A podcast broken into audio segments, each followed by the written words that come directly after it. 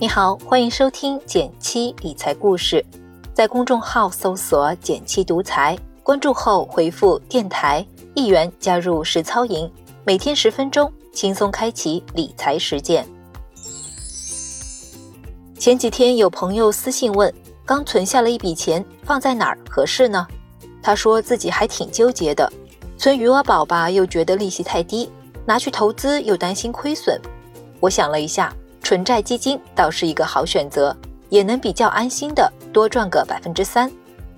新关注新关注我的朋友可能会问，这纯债基金到底是个啥？其实很简单，你先把它分成两个部分来理解：纯债加基金。基金嘛，就是我们把钱交给基金公司，请基金经理帮我们去投资；而加上了纯债的限定，就是基金经理的投资方向就是债券，其中的债券。可能是公司债、政府债等等，而债券的本质有点像我们平日里说的欠条，只不过借款方不再是身边亲友，而是换成了公司、机构，甚至是国家。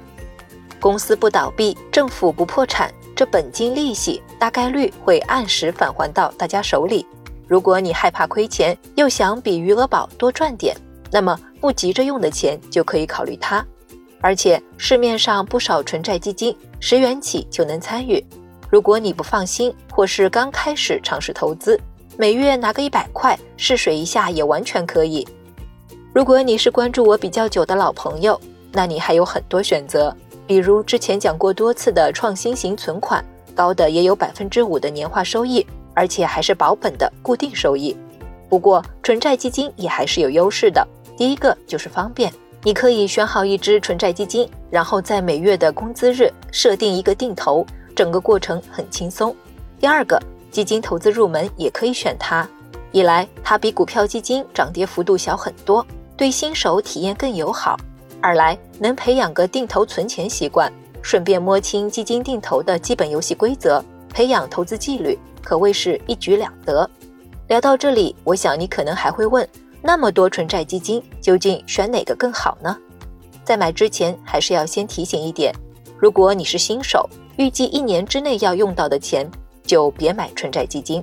虽说比起股票型基金或指数基金，纯债基金风险低不少，但短期还是有可能亏。一年以上的话，亏的可能性就很小了。拿出对的钱后，怎么挑选基金呢？一个比较简单的方法是买成立了三年以上。规模适中、历史业绩都比较靠前的纯债基金，你可以按这几个条件进行筛选。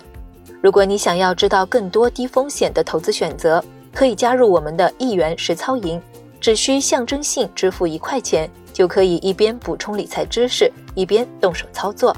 在学习和实操中遇到问题，还有专业班主任答疑，手把手教你知行合一。让理论和实践相结合，稳步开启财富增长之路。最后还有两个小贴士和你分享。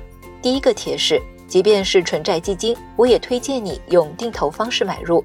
如果你手头有一笔大钱，可以分成六到十二份，按月投入，用定投的方式，一方面是方便我们配合收入进行资金安排，另一方面可以解决择时的问题，不因为冲动买在比较高的位置。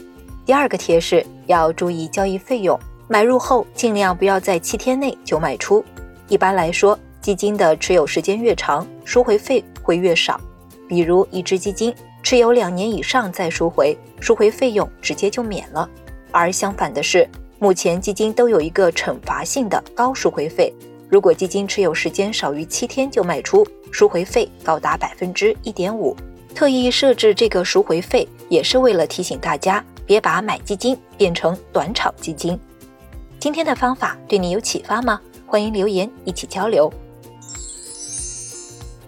好了，今天就到这里了。最后再提醒一下，微信搜索并关注“减七独裁，记得回复“电台”，你真的会变有钱哦。